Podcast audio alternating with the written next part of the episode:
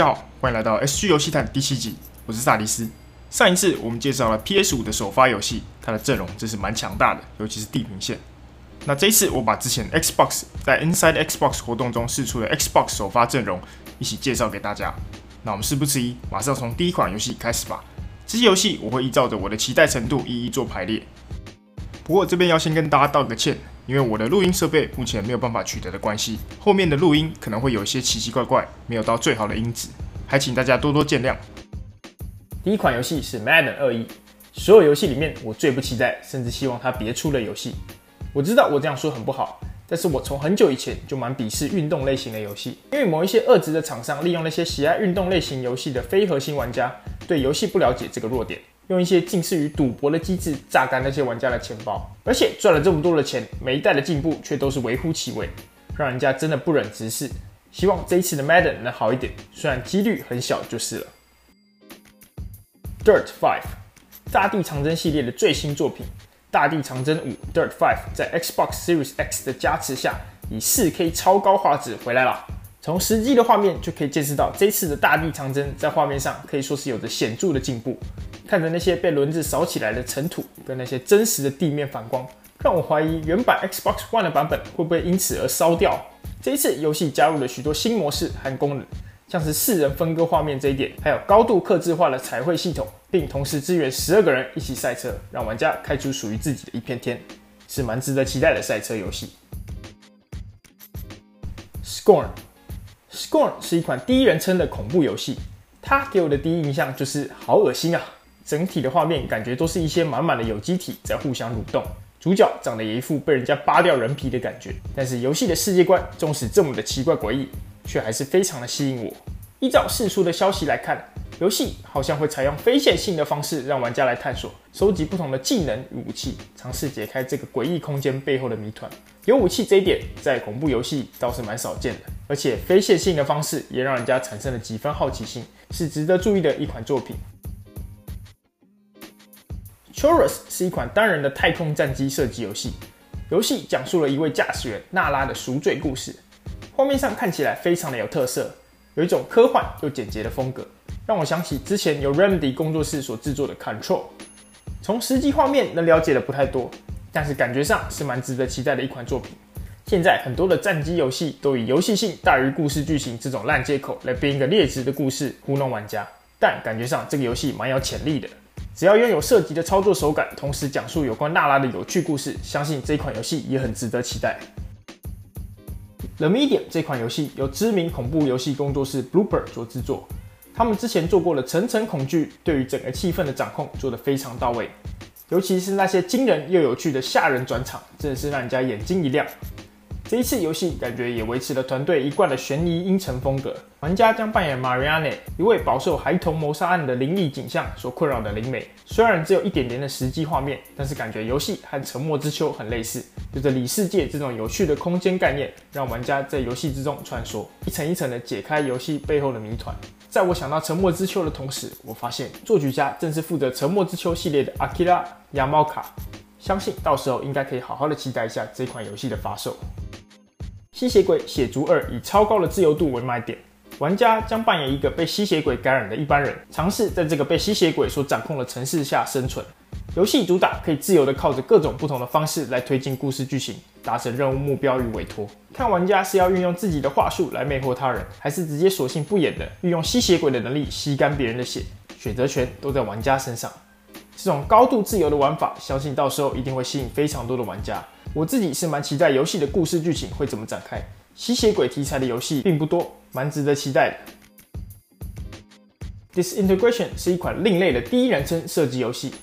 它融合了射击游戏一贯的血脉喷张、爽快射击手感，和一般在 RTS 类型才会看到的战略操作。玩家会操作一台立体机动载具，只省在战场上的同时，指挥在一旁的士兵队友完成指定的任务目标。这次的释出画面主要是针对游戏的剧情模式，而游戏在之前也展开过封闭测试。目前经过测试以后的反应，没什么令人太惊艳的点。但是如果游戏的剧情能达到《Halo》那样扣人心弦又史诗磅礴的话，相信这一款游戏也是有机会成为一匹黑马的资质在。而且游戏制作人曾经参与过《Halo》的制作，让我的信心大大往上提了不少。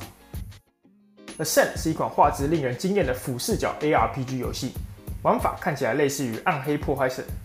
游戏有着庞大的世界观，还有故事剧情等着玩家去发掘，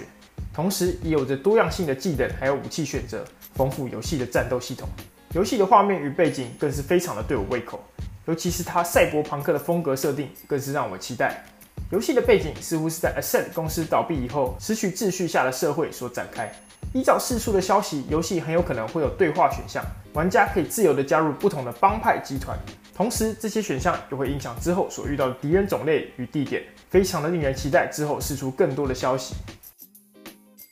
刺客教条系列这么的鼎鼎大名，那这一次的维京纪元又要带大家来一场史诗的大冒险了。自从起源以后，这个系列就开始转变成动作 RPG，而不是动作游戏的形式。这一次的实际游玩影片看起来也是维持系列的一贯高水准。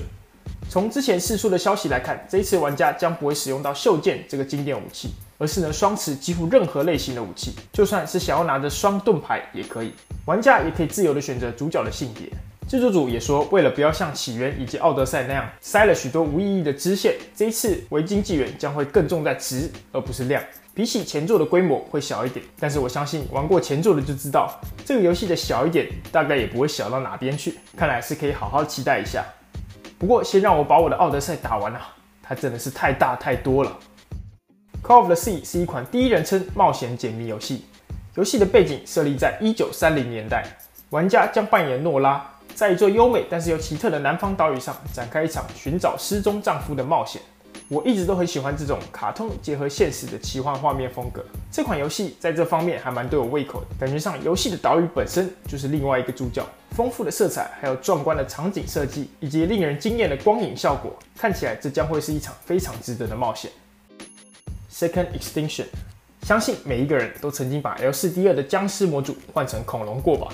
别说你没有，这一款游戏绝对能满足每个小男孩心中屠杀恐龙这种内心原始又丑陋的欲望。游戏的背景感觉上非常的单纯，地球被变异恐龙所占领了，玩家组起三人队伍，一起把恐龙通通打回地底，让他们经历第二次的灭绝。这么单纯又直白的游戏，最适合和朋友一起关掉脑袋同乐了。实际画面看起来，游戏的画面还蛮不错的，只是场景设计感觉有些单调。但是这个游戏的确是满足了我十三岁时候的小欲望。题外话说一下，如果我有小孩在十三岁玩这种暴力血腥的游戏，我一定会先揍扁他再说。